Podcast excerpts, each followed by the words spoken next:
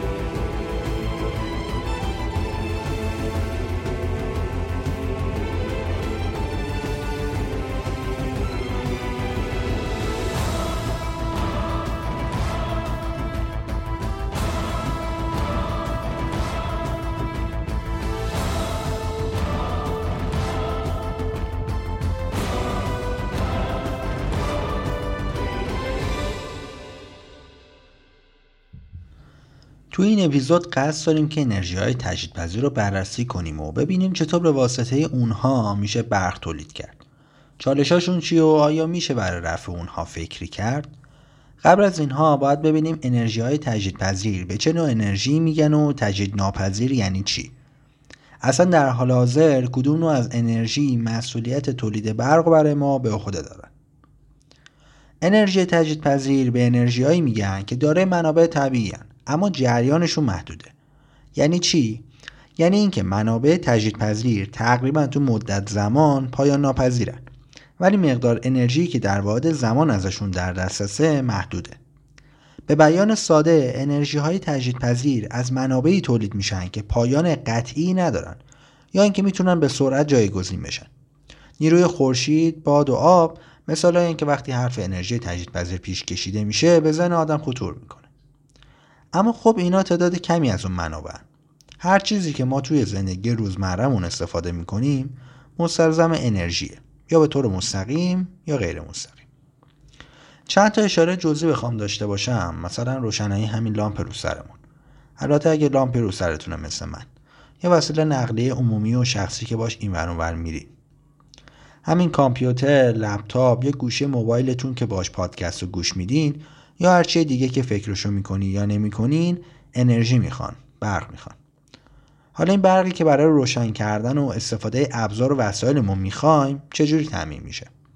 منشأشون انرژی تجدید پذیر بوده یا تجدید ناپذیر اگه تجدید ناپذیر بوده یعنی چیا بوده؟ چجوری از انرژی تجدید ناپذیر به برق رسیدیم؟ همه این سوالا رو آروم آروم و دونه دونه تو این پادکست جواب انرژی های تجدید ناپذیر در واقع اون دسته از انرژیان که منشأ فسیلی دارن. یعنی بهشون میگن سوختهای فسیلی. حتما پلانکتون ها و دریاها و میلیون سال اینا رو یادتونه دیگه.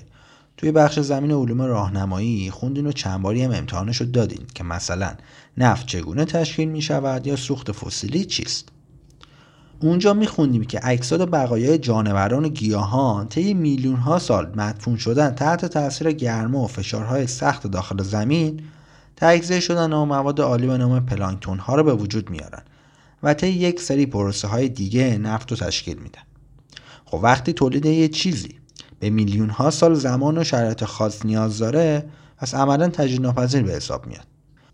انرژی های تجدید ناپذیر یا سوخت های تجدید ناپذیر مثل نفت، بنزین، گازوئیل، گاز طبیعی، زغال سنگ و اینجور چیزاست. قبل از اینکه بخوام از تولید برق با سوخت های فسیلی بگم بهتر بدونیم شکل کلی تولید برق از قدیم تا حالا چجوری بوده. تو سال 1831 مایکل فارادی دانشمندی که احتمالا اسمش رو شنیدین کشف می‌کنه که وقتی یه آهنربا مگنت یا هر چیزی که اسمش هست درون یک سیمپیچ حرکت می‌کنه یه جریان الکتریکی داخل سیم را میفته و اصطلاحا شارش می‌کنه. ژنراتور الکتریکی هم یه وسیله است که شکلهای مختلف انرژی رو به الکتریسیته تبدیل می‌کنه. در واقع ژنراتور به خاطر رابطه بین مغناطیس و الکتریسیته کار می‌کنه. ژنراتور نهایتا انرژی مکانیکی رو به انرژی برق تبدیل می‌کنه که مورد استفاده مصرف کننده است. این یه توصیف ساده از تولید برقه.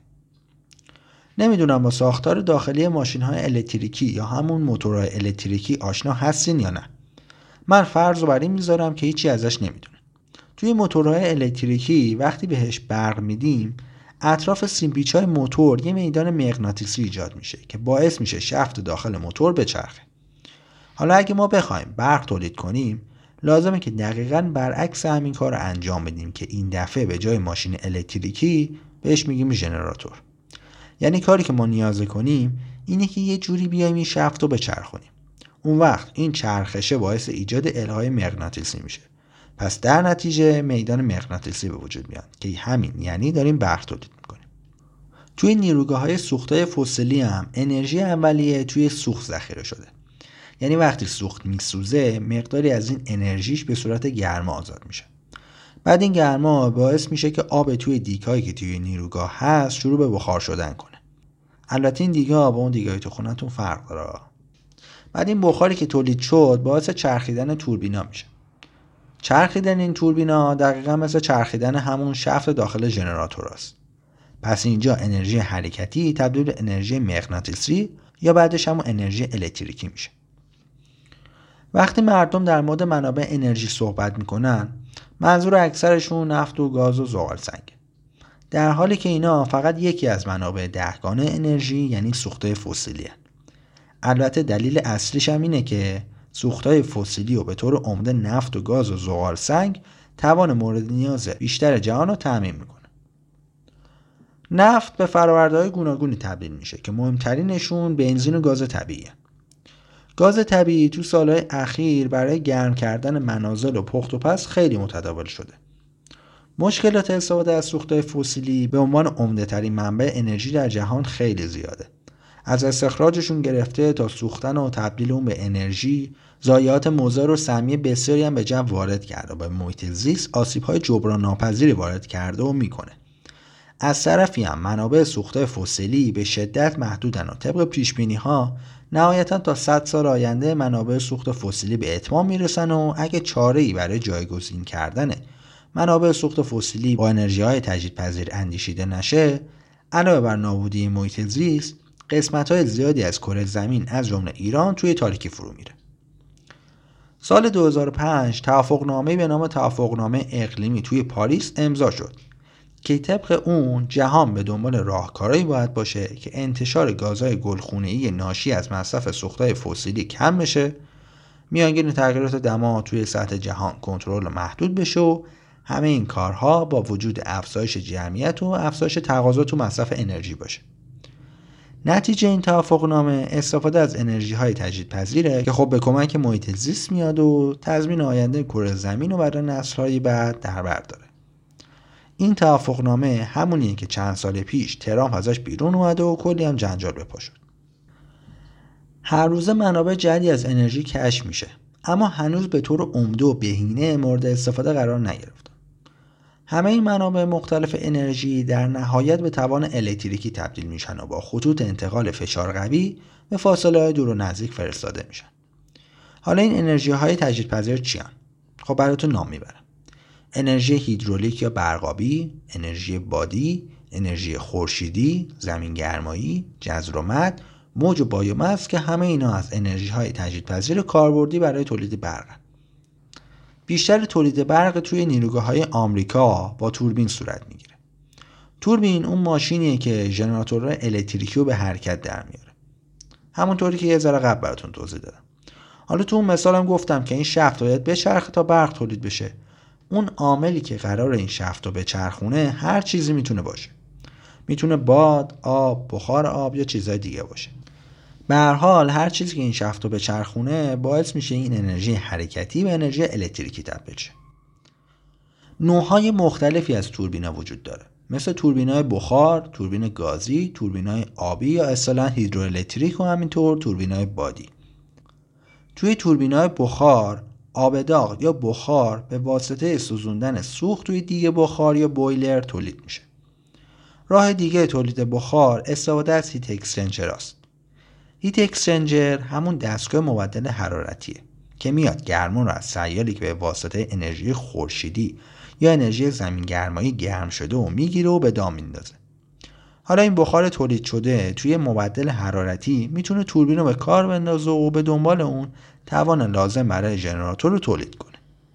چیزی که باعث تولید برق از طریق انرژی های پاک میشه و تولید برق به شیوه سنتی و استفاده از انرژی های تجدید ناپذیر توی تولید برق و توربینا میشه همین انتخاب نوع منبع سوخت یا انرژی مورد استفاده برای توربینای بخاره که می‌تونه بایومس، زغال سنگ، انرژی زمین گرمایی، سوختهای نفتی، گازهای طبیعی، انرژی هسته یا انرژی گرمایی خورشیدی باشه. توربین گازهای قابل احتراق مشابه موتور جت عمل می‌کنه و سوخت گازدار یا مایع رو میسوزونه که گاز داغ تولید کنه و تیغه توربین رو بگردونه. یکی از انواع انرژی های تجدیدپذیر گفتیم که انرژی خورشیدیه. انرژی که متعلق به ستاره خیلی خیلی بزرگ و قدرتمنده که نه دیوکسید کربنی تولید می‌کنه و نه خرج داره. تازه تمامم نمیشه. اما بهره برداری از این انرژی خورشیدی در راستای تولید برق چجوریه؟ پنل راکه پنل خورشیدی این پنل ها رو توی جاده ها روی پشت بوم سازمان ها و حتی توی سری ماشین حساب هم دیدین نور خورشید که داره انرژیه وقتی به چیزی میتابه به گرما تبدیل میشه. این قاعده کلی اما وقتی نور خورشید به یه سری مواد خاص بتابه اون گرما به انرژی الکتریکی تبدیل میشه. قبلا برای تبدیل انرژی خورشیدی به برق از کریستالهای سیلیکونی بزرگی استفاده می‌کردن. سیلیکون از پس این کار به خوبی برمیاد و بعد از تابش نور الکترون یعنی بارای منفی الکتریکیش به جای اینکه توی جای خودشون به جنبش در بیان و فقط گرما تولید کنن به حرکت میفتن و جریان الکتریکی برقرار میشه. اما ای به این کریستالا بزرگ بودنشون و هزینه بالا برای ارتقاء اوناست. البته حالا جایگزینای کوچیکتر و ارزونتری از بسای سیلیکونی ساخته شدن. مثل کوپرین دیوب گالیوم سلناید یا همون CIGS که قابلیت فرمدهی به شکل‌های منعطف رو داره. البته اینا اون توانمندی که سیلیکونا توی تبدیل انرژی خورشیدی و الکتریسیته رو داشتن ندارن. با این حال استفاده از انرژی خورشیدی در حال حاضر یه چیزی حدود پنج برابر گرونتر از مصرف معمولی هزینه داره و برای همینم اونقدر فراگیر نشده و فقط یه جاهای خاص از اون استفاده می‌کنن. مثلا ادارات دولتی و اونجور جاها و استفاده شخصی اونقدر فراگیر نیست. مگر اینکه وزارت نیرو حمایت کنه و صفحات خورشیدی رو روی سقف خونه ها وصل کنه. که این کارم توی سری جاها شده و مازاد برق تولید شده رو هم می‌خره. حالا می‌خوایم ببینیم چجوری سلولای خورشیدی می‌تونن انرژی خورشید رو به برق تبدیل کنن. اول اینکه بدونید اسم دیگه این پنل یا سلولای خورشیدی فوتوولتاییک فوتو به معنی نور و ولتایک هم به معنی الکتریسیته. تک تک این سلولای خورشیدی توی دلشون یک یا چند تا میدان الکتریکی دارن که ولتاژ از بین اونا به وجود میاد. توی کریستال پیوندهای بین اتمهای سیلیکون از الکترون تشکیل شدن و وقتی نور به سطح کریستال میتابه این نور باعث تحریک یکی از الکترون ها توی یکی از اتم ها میشه و اونو به سطوح بالاتر انرژی هدایت می‌کنه. الکترون با این انرژی و به کمک میدان الکتریکی که اطرافش وجود داره توی مسیر مشخص و با آزادی بیشتری نسبت به حالت قبلی که در بند بود حرکت می‌کنه. اصطلاحا به این الکترون الکترون آزاد میگن که منصوب به الکترون لایه آخره. و این حرکت آزادانه الکترون به معنی ایجاد جریانه. حالا میشه با وصل کردن یه سیم به سی به بالا و پایین این سلول خورشیدی جریان تولید شده و بگیریم و از اون بهره برداری کنیم. جریان تولید شده و ولتاژ به دست اومده از میدان الکتریکی توان الکتریکی رو تشکیل میدن. می‌دونین که توان الکتریکی حاصل ضرب ولتاژ در جریان اون. این توان میشه مشخصه یه سلول خورشیدی و دیگه هر سلول خورشیدی رو با توانش نامگذاری می‌کنن مثلا میگن سلول 5 وات. بعضی از سلولا ولتاژ خروجیشون نیازمند رگوله شدنه. یعنی ولتاژ خروجی با دستگاهی که قرار از برق تولید شده سلول تغذیه بشه همخونی نداره. پس با یک کنترل کننده شارژ اونو تنظیم می‌کنن کار این کنترل کننده ها دقیقا مثل رگولاتورهای ولتاژه اصلا رگولاتور رو ولش کن. شما بگو اما آداپتور. بعدش اگه مدار برق خونه یا جایی که قرار مصرف کننده باشه دیسی باشه مستقیما از خروج کنترل کننده به اون میره. اما اگه مصرف کننده AC باشه باید ولتاژ خروجی کنترل کننده رو اول به باتری قابل شارژ بدن برای وقتهایی که نور خورشید نیست. بعدش به یه مدار اینورتر یا مبدل بدن که کارش تبدیل سیگنال DC به AC همینجا یه پرانتز باز کنم برای اون کسایی که اطلاعاتشون راجع به برق DC و AC کمه. ببینین ما وقتی برق تولید می‌کنیم تنها در حالتی می‌تونیم این برق رو توی باتری ذخیره کنیم که اون برق DC باشه. یعنی برق AC رو شما اصلا نمی‌تونید ذخیره کنید. پس وقتی هم برق رو ذخیره کردین اگه بخواین ازش دوباره استفاده کنین نیازه که تبدیل به برق AC بشه. چون خروجی باتری دوباره همون برق دیسیه. حالا می‌خوام در مورد انرژی برقابی صحبت کنم. انرژی برقابی شکل دیگه ای از انواع انرژی های تجدیدپذیر به حساب میاد و با به حرکت در آوردن آبها ایجاد میشه. این انرژی یکی از اولین منابع انرژی مورد استفاده برای تولید برق به حساب میاد. این انرژی عنوان بزرگترین منبع تجدیدپذیر تولید برق سالانه آمریکا رو به خودش اختصاص داده. مسئله اساسی توی تولید برق با استفاده از انرژی هیدروالکتریک یا برقابی میزان بارش و حجم آب پشت سطح هاست که توی فصول مختلف می‌تونه کم یا زیاد باشه. و خب این مسئله توی تولید انرژی حاصل از حرکت آبها تاثیر گذاره هرچی جریان آب بیشتر باشه نیروگاه برق بیشتری هم می‌تونه از این را تولید کنه. در حال حاضر شهرهای زیادی توی دنیا به انرژی برقابی وابستن. مثل همین تهران خودمون. توی قرن اخیر هر جا سدی ساخته شده یه نیروگاه برقابی هم برای تغذیه ایستگاه برقرسانی کنارش ساخته شده. از توان آب پشت سدها برای گردوندن توربینای عظیم و تولید توان الکتریکی استفاده میشه. نیروگاه های آبی عمر طولانی دارن. یه چیز حدود 50 سال یا بیشتر. البته نیروگاه آبی با عمر 100 سال هم داریم که خب نسبت به نیروگاه های حرارتی خیلی موندگارترن. اما حفاظت از اونها نسبت به نیروگاه های حرارتی آسونتر و کم خرشتر استارت و شاددان نیروگاه های آبی سریعتره. هزینه تولید برق هم خیلی کمتره. هزینه ای که خیلی چشم می‌گیره مربوط به نوسازی و تعمیراتشونه. از مزیتاش بخوام مفصل براتون بگم. اصلی ترین و بهترینش استفاده نکردن از سوخت توی نیروگاه های آبیه. سوخت منظورم سوخت های فسیلی مثل نفت و گاز طبیعی و زغال سنگ و اینجور چیزاست. و خب طبعا هزینه های تأمین و نگهداری سوختم پر. چون در واقع هزینه های انرژی الکتریکی تولیدی توی نیروگاه آبی تقریبا از تغییرات قیمت سوخته فسیلی در امانه. توی سری موقعیت ها استفاده از سد چندین هدف رو پوشش میده و فقط به قصد تولید برق احتاس نشده. خب در این حالت یه نیروگاه آبی هزینه نسبتا کمی رو به هزینه های ساخت سد اضافه می‌کنه.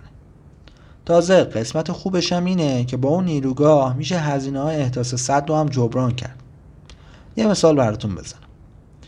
بزرگترین سد جهان چریگورجسه با درآمد حاصل از فروش انرژی الکتریکی بین 5 تا 7 سال می‌تونه همه هزینه ها رو جبران کنه. خب تولید برق یکی از اهداف ساخت صد بودش. اتفاق خوب دیگه ای که برای نیروگاه آبی وجود داره تولید نشدن گازهای گلخونه. البته آب جمع شده پشت سد توی مناطق گرمسیری مقدار قابل توجهی متان و کربونیک تولید می‌کنه که از گاز گلخونه ای هم بدترن. اما وقتی سوختی توی نیروگاه سوخته نشه دیوکسید کربن تولید نمیشه. هرچند احداث نیروگاهی مقدار ناچیز تولید دیوکسید کربن رو به همراه داره. اما این مقدار برای نیروگاه حرارتی که ساز و کارشون با سوختهای فسیلیه خیلی بیشتره. امکاناتی که صدا در اختیارمون قرار میدن زیاده و یکی از اون امکانات مربوط به ورزش آبیه. فکرشو بکن میای برق تولید کنی اما اون پشت مشتا یه اسکی هم بازی می‌کنی و پولم در میاری. اگه خیلی اصولی و تر و تمیز درش بیاری جاذبه گردشگری خوبی هم میشه. تو خیلی از کشورها از این آب برای پرورش ماهی هم استفاده می‌کنن. ولی خب این کار علکی هم نیست. باید محیط مشخصی براش اختصاص بدن و آب اون ناحیه همیشه محفوظ باشه. یعنی چه بارش کم باشه و چه زیاد مقدار آبی که برای پرورش ماهی ها اختصاص داده بودن نباید تغییر کنه. نیروگاه آبی مزایا غیرقابل انکاری دارن و نمیشه ازشون به راحتی ششپوشی کرد. اما به موازات اون مشکلاتی رو هم با خودشون به همراه دارن. البته قابل تحملن و باید مورد بررسی قرار بگیرن که قابل حلن یا چی. پروژه های احداث سد معمولا با تغییرات زیادی توی اکوسیستم همراهن. مثلا جمعیت این سری ماهی ها یا گونه خاص جانوری ممکنه کم شه یا حتی بین بره. مثلا واسه ماهی ها صد باعث جلوگیری رسیدن اونها به بالای رودخونه میشه و نمی‌تونن تخم گذاری کنن. یا مثلا ماهی کوچیکتر در طول مهاجرتشون از رودخونه به دریا با توربینا مواجه میشن و خیلیاشون آسیب می‌بینن یا از بین میرن. البته یه راهکاری که واسه این قضیه دست پا کردن اینه که توی وقتی از سال ماهی ها رو با قایق می‌برن به پایین رودخونه که بازم با این ترفند مشکل کاهش ماهی ها بجاست. بعضی کشورها نتونستن به این آسیب زیست محیطی بی تفاوت باشن و بستن مسیر مهاجرت ماهی ها و موجودات آبزی دیگر رو به واسطه صد ممنوع کردن و حتما باید برای عبورشون تمهیداتی داشته باشن. مثلا صد مارمو توی ایالات متحده یکی از اون صد هاست که عملیات حزمش 20 اکتبر 2007 به پایان رسید. بعد از تخریب این سد رودخونه برای اولین بار بعد از 100 سال جریان آزاد خودش رو آغاز می‌کنه. یه مشکل دیگه که وجود داره از بین رفتن های رودخونه و پاک شدن بستر رودخونه هاست و این نوبتی کار کردن توربین ها و ایجاد نوساناتی که توی جریان آب ایجاد می‌کنه باعث افزایش سرعت فرسایش بستر رودخونه میشه. به علاوه ظرفیت اکسیژن حل شده توی آب کم میشه. آب ورودی به توربین معمولا خنکتره و وقتی از توربین میگذره گرم میشه و این گرما جون گونه های حساس رو به خطر میندازه. جابجایی جمعیت هم از چالش های دیگه ساخت سطح هاست. توی پروسه سدسازی خیلی از مکانهای تاریخی و فرهنگی ممکنه زیر آب بره و مردم ساکن اون مناطق مجبور به ترک و مهاجرت بشن. نمونه این اتفاق صد سمره یا صد کلایده. حالا اصلا انرژی هیدرولیک چجوری برامون برق تولید می‌کنه؟ اصلا قضیه همینه. می‌خوایم بدونیم از چی به چی می‌رسیم و با چی به چی می‌رسیم. آب در اثر گرمای محیط یعنی با گرمای خورشید که یه انرژی پاکه بخار میشه و میره تا اتمسفر صعود می‌کنه. بعدش هم به شکل برف یا بارونی میریزه پایین. آب که روی ارتفاع ریخته شده جمع میشه. جمع میشه تا یه رودی جاری میشه. بعد طی کردن یه مسیری اون انرژی پتانسیل گرانشی به جنبشی تبدیل میشه. توی نیروگاه های آبی این اتفاق به صورت طبیعی رخ میده. یا اینکه به واسطه صد ارتفاع لازم ایجاد میشه و آب پشت اون جمع میشه و حالتی که گفتم به وجود میاره. بعدش یه حجم عظیمی از آب از ارتفاعات بالا به سطوح پایین تر میاد و از یک توربین میگذره. تا اینجای کار هیچ عملیات بهره برداری و جابجایی سوخت مثل بنزین و گاز رو نداشتیم. بعدش هم که آب با اون حجم پرهای توربین رو گردش در میاره و باقی قضیه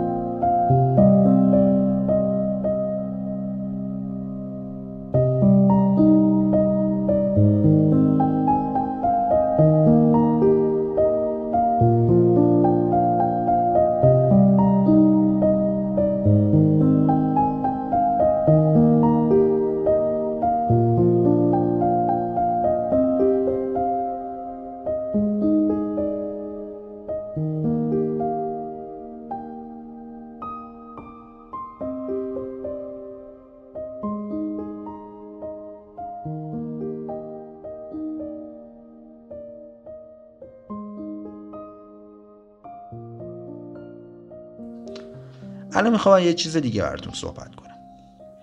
بایومس یا زیست توده هم یه ماده ارگانیکه که از گیاهان و حیوانات و حتی فضولات انسانی به دست میاد و به عنوان یه منبع تجدیدپذیر انرژی از اون میشه برق تولید کرد. زیست توده اینجوریه که انرژی خورشیدی رو توی خودش ذخیره داره. گیاه ها انرژی و نور خورشید و برای فرایندی که بهش فتوسنتز میگن جذب می‌کنن و وقتی این بایومس سوزونده میشه انرژی شیمیایی توی اون به شکل گرما آزاد میشه. حالا این بایومس می‌تونه به طور مستقیم سوزونده بشه و ازش انرژی گرمایی بگیرن یا اینکه تبدیل بشه مایع بایوفیول سوخت زیستی یا بایوگس که همون کار سوخت رو می‌کنه. بایوگس مجموعه گازهای تولید شده از تجزیه و تخمیر فضولات حیوانی و انسانی و البته گیاهیه که در نتیجه نبود اکسیژن و فعالیت یک سری باکتری های حوازی توی محفظه به وجود میاد. اسم اون محفظه ها تانک تخمیر یا حازمه.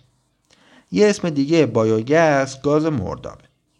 این گاز به شکل طبیعی توی باطلاقا و مردابا یا محلهای دفع زباله شهری پیدا میشه. با بررسی این گاز دیدن که 54 تا 70 درصد اون متان 27 تا 45 درصدش دیوکسید کربن نیم تا 3 درصدش نیتروژنه یه درصد هیدروژن داره یه دهم درصد اکسید کربن و اکسیژنش هم یه دهم درصد و هیدرات گوگرد خیلی کم اما به طور محسوس توش وجود داره. و خب گاز غنیه. درصد بالای متان باعث میشه که بایوگاز یه منبع عالی برای جانشینی گاز طبیعی و سوخته فسیلی به عنوان یه انرژی تجدیدپذیر باشه. یکی از مزیت‌های مهم متان که درصد بالای بایوگاز به خودش اختصاص میده اینه که نسبت به بقیه سوختا وقتی میسوزه گاز سمی و خطرناک مونوکسید کربن رو تولید نمی‌کنه. و خب این point مثبتیه که بشه از اون به عنوان یه سوخت ایمن و سالم توی خونه استفاده کرد. این مخلوط گازی انرژی حرارتی معادل 15 تا 25 مگاژول به ازای هر متر مکعب تولید می‌کنه. یعنی 40 تا 70 درصد ارزش حرارتی گاز طبیعی. که اگه اونو با موتورهای بایوگازسوز تبدیل به برق کنی چیزی حدود 1.5 تا 2 دو دهم کیلووات ساعت برق از هر متر مکعب اون به دست میاد و این رقم خیلی قابل ملاحظه است. در مقابل چیزی که گاز طبیعی بهمون میده. از هر متر مکعب گاز طبیعی 3 کیلووات ساعت برق حاصل میشه. از بوی گازم که براتون نگم یه چیزی مثل بوی تخم گندید است. وزنش هم از هوا سبکتره. اولین بار هم مثلا 200 سال پیش دیدن که این گازهای متساعد از باطلاقه و لجنزاره قابل اشتعالن و خب اینجوری هم کشف شدن. یه سری شواهد و قرائن هم میگه که اولین بار توی ایران شیخ بهایی برای گرم کردن هموم توی اصفهان میاد و از این انرژی استفاده می‌کنه. استفاده به شکل متداول و امروزیش هم بعد جنگ جهانی دوم مرسوم میشه. حالا دیگه کشورهای زیادی بهره برداری از بایوگاز و گسترش دادن. الان بیشتر دارن راجبش تحقیق می‌کنن و اونو برای مصارف متعدد بررسی می‌کنن.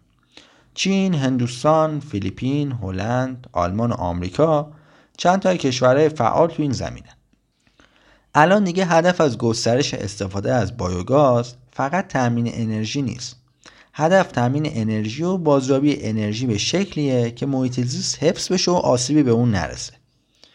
پیشرفت در این هدف گذاری به خوبی توی هلند و دانمارک که محصولات کشاورزی زیادی دارن مشاهده میشه.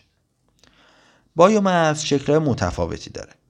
زایات چوبی، پسماندهای جامد شهری، بایوگاز، اتانول، بایودیزل. بایودیزل هم یه نوع سوخت گیاهیه. از روغن سبزیجات و گیاهان و همینطور چربی حیوانات به دست میاد.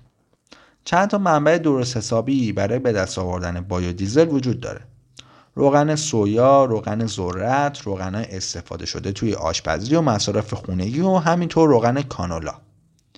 البته روغن پالم و آفتابگردون هم توی بعضی کشورها از منابع مهم بایودیزل به حساب میاد. از اتانول هم بخوام براتون بگم خب اتانول یه الکل بیرنگ و شفافه که یه سری مواد خام و متفاوت بایومس ساخته میشه. مثل غلات و نیشکر و چغندر قند و ذرت خوشه‌ای و اینجور چیزا. گفتنیه که هر چند من به عنوان یه انرژی تجدیدپذیر از biomass اسم بردم.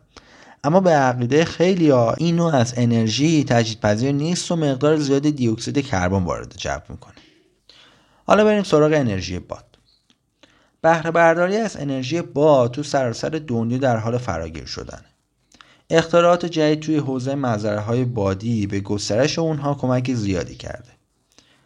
همچنین با استفاده از توربین های بادی میشه انرژی باد رو به چرخوندن توربین واداشت و توربین هم با چرخوندن ژنراتور برق تولید می‌کنه. در حالی که استفاده از توربین های بزرگ عالی به نظر می‌رسه شواهد پیش بینی نشده زیست مختلفی در حال نقص کردن این رویه بهره برداری از انرژی باده. انرژی بادی در مقادیر زیاد در مزارع بادی تولید و به شبکه الکتریکی متصل میشه. از توربینا در تعداد کم معمولا فقط برای تامین برق در مناطق دور افتاده استفاده میشه. باد یکی از شاخصهای اصلی انرژی خورشیدی و هوای متحرک و جزء کوچیکی از خورشید که از تابش خورشید که از خارج به اتمسفر می‌رسه به انرژی باد تبدیل میشه. اما از جمله دلایل تمایل کشورها برای افزایش ظرفیت تولید برق بادی مزایای بسیار زیاد این روش تولید انرژی الکتریکی. چرا که انرژی بادی فراوون تجدیدپذیر و پاکه در همه جای دنیا هم وجود داره و همچنین در مقایسه با استفاده از انرژی سوخته فسیلی مقدار کمتری گاز و گلخونه ای منتشر می‌کنه. خب حالا بریم سراغ انرژی زمین گرمایی انرژی زمین گرمایی یه راه حل پاک و پایدار برگرفته از زل زمینه. گرما رو از اعماق پوسته زمین به شیوه های مختلف می‌گیرن و با تبخیر آب و ایجاد بخار پرفشار درست مثل نیروگاه های فسیلی و هسته‌ای های تولید برق رو میچرخونن. چند تا از روش های گرفتن انرژی زمین گرمایی ایناست. منابع آب داغ منابع بخار خشک منابع تحت فشار زمین تخت سنگای خشک داغ و منابع ماگمایی. انرژی زمین گرمایی رو میشه هم توی مناطق مسکونی و هم توی مقیاس های صنعتی به کار برد و حتی استفاده از اون خیلی مغروم به صرفه تره بزرگترین عیب انرژی زمین گرمایی اینه که فقط توی مناطق بسیار محدودی میشه ازش استفاده کرد بزرگترین میدان تولید برق زمین گرمایی جهان در گایزر، کالیفرنیا، ایالات متحده آمریکاست. تاریخ اولین استفاده از انرژی زمین گرمایی به شاهزاده پیرو گینوری کنتی تو ایتالیا برمیگرده. تو سال 1904 میلادی برای اولین بار استفاده تجاری از انرژی زمین گرمایی به عنوان یک منبع تولید برق توی ایتالیا شروع شد و بعدش تو سال 1958 نیروگاه زمین گرمایی وایراکی توی نیوزلند و تو دهه 1960 نیروگاهی توی منطقه آتشفشانی آبفشان ها توی ایالت کالیفرنیا آمریکا ساخته شد که امروز بزرگترین نیروگاه زمین گرمایی به شمار میره. تا سال 2008 انرژی زمین گرمایی سهمی کمتر یه درصد از تولید کل انرژی جهان رو به خودش اختصاص داده. تولید انرژی زمین گرمایی به علت مقدار بسیار کم استخراج انرژی گرمایی در مقایسه با حرارت درونی کره زمین انرژی پایایی در نظر گرفته میشه. شدت انتشار گازهای گلخونه‌ای توی نیروگاه های زمین گرمایی موجود به طور متوسط 122 کیلوگرم کربن دی اکسید به ازای هر مگاوات ساعت انرژی الکتریکیه که حدود یه هشتم یه نیروگاه با سوخت زغالی معمولی. خب بریم سراغ انرژی هیدروژن. منبع اصلی هیدروژن یعنی آب فراوونترین ماده توی پوسته زمینه. دو سوم آب از هیدروژن تشکیل شده و زمانی که این هیدروژن استخراج میشه میشه از اون به عنوان سوخت و حتی برای تولید برق استفاده کرد. هیدروژن منبع فوق‌العاده ای از انرژیه که میشه ازش به عنوان سوخت توی خودروها کشتی ها، خونه ها، صنعت، موشک ها منازل استفاده کرد. سوخت هیدروژن کاملا پاک و هیچ ضایعات سمی هم به جا نمی‌ذاره. خب حالا برم یک کم از انرژی موج براتون بگم. انرژی موج از موجا به وجود اومده توی دریاها و اقیانوسا به دست میاد. انرژی موج هم تجدید پذیر و سازگار با محیط زیسته و استفاده از اون به اتمسفر هم آسیبی وارد نمی‌کنه. از انرژی موج میشه تو نواحی ساحلی بسیاری کشورها استفاده کرد و باعث کاهش وابستگی اونها به سوخت فسیلی میشه. اما بهره برداری از انرژی موج می‌تونه باعث آسیب زیستبوم ساحلی و دریایی بشه و از نظر دیداری و آلودگی صوتی هم به زیبایی محیط صدمه می‌زنه. حالا بریم سراغ یه چیزی که بیشترین برق از اون داره تولید میشه. نیروگاه سیکل ترکیبی. این نیروگاه ها ترکیبی از دو نیروگاه گازی و بخاری هن. توی نیروگاه های گازی بخشی از گازهای پر انرژی از طریق دودکش توربینا از چرخه تولید برق خارج میشه همین چیز باعث کاهش راندمان نیروگاه های گازی میشه. گاز خارج شده از دودکش های توربین های گازی دمای زیادی داره و قادر آب مایع رو به بخار خشک تبدیل کنه. یعنی همون کاری که توی نیروگاه های بخاری انجام میشه. پس تو نیروگاه های سیکل ترکیبی دو نیروگاه گازی و بخاری رو در کنار هم قرار میدن. توی نیروگاه های سی ترکیبی برای فعالیت توربین های گازی از سوخته فسیلی استفاده می‌کنن. اما برای فعالیت توربین های بخاری از گازهای خارج شده از زودکش توربین های گازی استفاده می‌کنن. اینجوری به ازای مقدار معینی سوخت توی نیروگاه های سیکل ترکیبی انرژی بیشتری نسبت به نیروگاه های گازی تولید میشه و در نتیجه نیروگاه های سیکل ترکیبی راندمان بیشتری نسبت به نیروگاه های گازی و بخاری دارن. حالا بریم سراغ آخرین انرژی که خیلی مهمه و خیلی هم سرش جنگ دارن انرژی هسته‌ای انرژی پاک اما تجدید ناپذیر روش تولید برق توی نیروگاه های هسته‌ای مثل روش تولید برق توی نیروگاه های بخاریه تنها تفاوت بین این دوتا نیروگاه اینه که توی نیروگاه های هسته‌ای برای تولید حرارت برای تبدیل آب به بخار خشک به جای استفاده از سوختهای فسیلی از واکنش هسته‌ای استفاده میشه. واکنش هسته‌ای اینجوریه که با بمبارون نوترونی هسته اورانیوم 235 و جذب نوترون توسط اون تعادل نیروهای داخلی بین نوترون ها و پروتون ها توی هسته اورانیوم به هم می‌خوره و در نتیجه این هسته به دو هسته سبکتر شکافته میشه. این تقسیم هسته انرژی زیادی رو آزاد می‌کنه که درصد زیادی از این انرژی به صورت انرژی جنبشی توسط نوترون ساطع میشه و درصد کمی هم به صورت انرژی تشعشعی انتقال پیدا می‌کنه. در عمل میشه که یه سیال واسطی مثل جیوه رو از سوی محفظه‌ای که تو شکاف هسته‌ای رخ میده عبور بدیم تا بتونیم انرژی جنبشی که گفتیم و به وسیله این سیال انتقال بدیم و اینجوری هم حرارت سیال واسط رو افزایش بدیم. این عمل توی دل نیروگاه های هسته که راکتور بهش میگیم انجام میشه. سیال واسط حرارت خودش رو به سیال اصلی یعنی آب منتقل می‌کنه و بعدش آب به بخار خشک تبدیل میشه.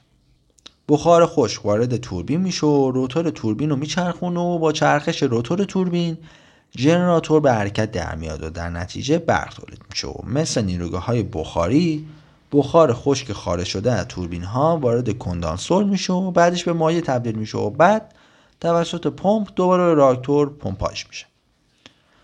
با اینکه انرژی هسته‌ای تو سالهای اخیر هم تو زمینه ام بودن استفاده از اون هم مغروم به صرف نبودن و با در نظر گرفتن زباله های هسته‌ای و مذرات زیست خیلی زیاد بحث برانگیز بوده اما هنوزم به عنوان یکی از منابع اصلی تامین انرژی توی جهان مورد استفاده قرار می‌گیره. البته به جز ایران. در حال حاضر توی کشورمون برق از طرق مختلفی تولید میشه.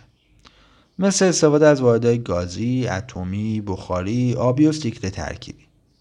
بین اینا حدود سی درصد مربوط به واحدهای گازیه. 31 درصد مربوط به واحدهای سیکل ترکیبیه. 14 درصد مربوط به واحدهای آبیه. یک و سه دهم درصد هم اتمی و بقیهش هم که خیلی ناچیزه مربوط واحدهای دیگه است. قطعا می‌دونید که توی ایران ما نیروگاه های بادی هم داریم مثل منجیل. ولی ظرفیت تولیدی این نیروگاه ها خیلی کمه. بین این واحدهایی که ازش برق تولید میشه حدود 80 درصد برق کشور از طریق نیروگاه های حرارتی تامین میشه که بین این نیروگاه ها بیشترینش مربوط نیروگاه های سیکل ترکیبیه. کلا منطقه خاورمیانه علاوه مقدار تابش نور خورشید خیلی غنیه. ولی متاسفانه کشورمون از این ظرفیت خدادادی استفاده خاصی نکرده. مثلا همین امارات کشور همسایهمون الان بزرگترین نیروگاه خورشیدی جهان داره. این نیروگاه ظرفیت تولیدش یک و یک گیگاواته. این مقدار از تولید برق نیروگاه بوشهر هم بیشتر. تازه هزینه تولید برق به ازای هر کیلووات ساعت دو سنته. یعنی خیلی کمه. بعد همین عربستان هم گفته تا سال 2030 بزرگترین نیروگاه خورشیدی جهان رو افتتاح می‌کنه. تازه با جدیدترین تکنولوژی های روز. اصلا بذارید یه توضیح ریز بدم که سیستم کارشون چجوریه. اینا فقط روی تولید برق توی روز تمرکز نکردن. بلکه گفتن بیایم توی شبم برق تولید کنیم. یعنی چیکار کردن؟ اومدن نور جمع شده و یه جا متمرکز کردن تا بتونن نمک رو به صورت مذاب در بیارن. یعنی 500 درجه. بعد این نمک مذاب رو توی یه سری مخزن و یه سری شرایط نگه میدارن تا وقتی شب شد از گرمای این نمک های مذاب بیان آب و بخار کنن و با بخار تولید شده توربینا رو بچرخونن. پس اینجوری هم توی روز برق تولید می‌کنن و هم توی شب ولی متاسفانه با اینکه توی جنوب کشور ما کلی ظرفیت داریم برای تولید برق هیچ استفاده ای نمی کنیم. البته به نظر من تا زمانی که نفت و گاز داریم کسی تمایلی نداره توی کشور که به سمت تولید برق از این نوع انرژی بره حتی فکر کنم این قضیه رو شنیده بودین که توی آلمان توی روز انقدر میزان تابش نور خورشید زیاد بود که قیمت برق منفی شد و دولت برای مصرف برق پولم پرداخت می‌کرد. چون برق نمیشه بیش از حد ذخیرش کرد. حالا واقعا حیفه نمی‌دونم چی بگم. بذارید یه کوچولو از رشته مربوط به این قضیه براتون بگم و بحث رو تموم کنم. اگه برق رو بخوایم شامل پنج گرایش اصلی و بزرگ بدونیم میشه برق قدرت، کنترل، الکترونیک، مخابرات و بیوالکتریک. بین اینا مبحث انرژی های تجدیدپذیر به گرایش برق قدرت ربط داره.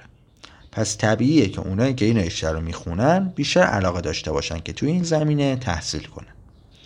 البته که ما یه گرایش به نام انرژی های تجدیدپذیر هم داریم که اگه بخواید توش تحصیل کنید می‌تونید در مقطع ارشد و دکترا این کار رو انجام بدید. یعنی لیسانس نداره. توی ایران هم چند تا دانشگاه این رشته رو دارن. مثل دانشگاه تهران، شهید بهشتی، اسوان، ایلام و چند تا دانشگاه دیگه. البته که می‌تونید تو رشته مهندسی هسته‌ای هم تحصیل کنید. ولی این باید بدونید که با اینکه الان جهان داره به سمت استفاده از انرژی های تجدیدپذیر میره ولی ایران اینجوری نیست. پس یه کوچولو شاید توی کار پیدا کردن تو این زمینه ها به مشکل بخورید. ولی کلا تو هر رشته اگه خوب تلاش کنید موفق میشید. خدا رو چه دیدید شاید سر مسئولین به سنگ خورد و تمایل پیدا کردن تا تولید برق و به این سمت ببرن. خلاصه که من به شخصه واقعا منتظر اون روزی هم که دست از استفاده از منابع نفت و گازمون برای تولید برق بکشیم و به سمت درستی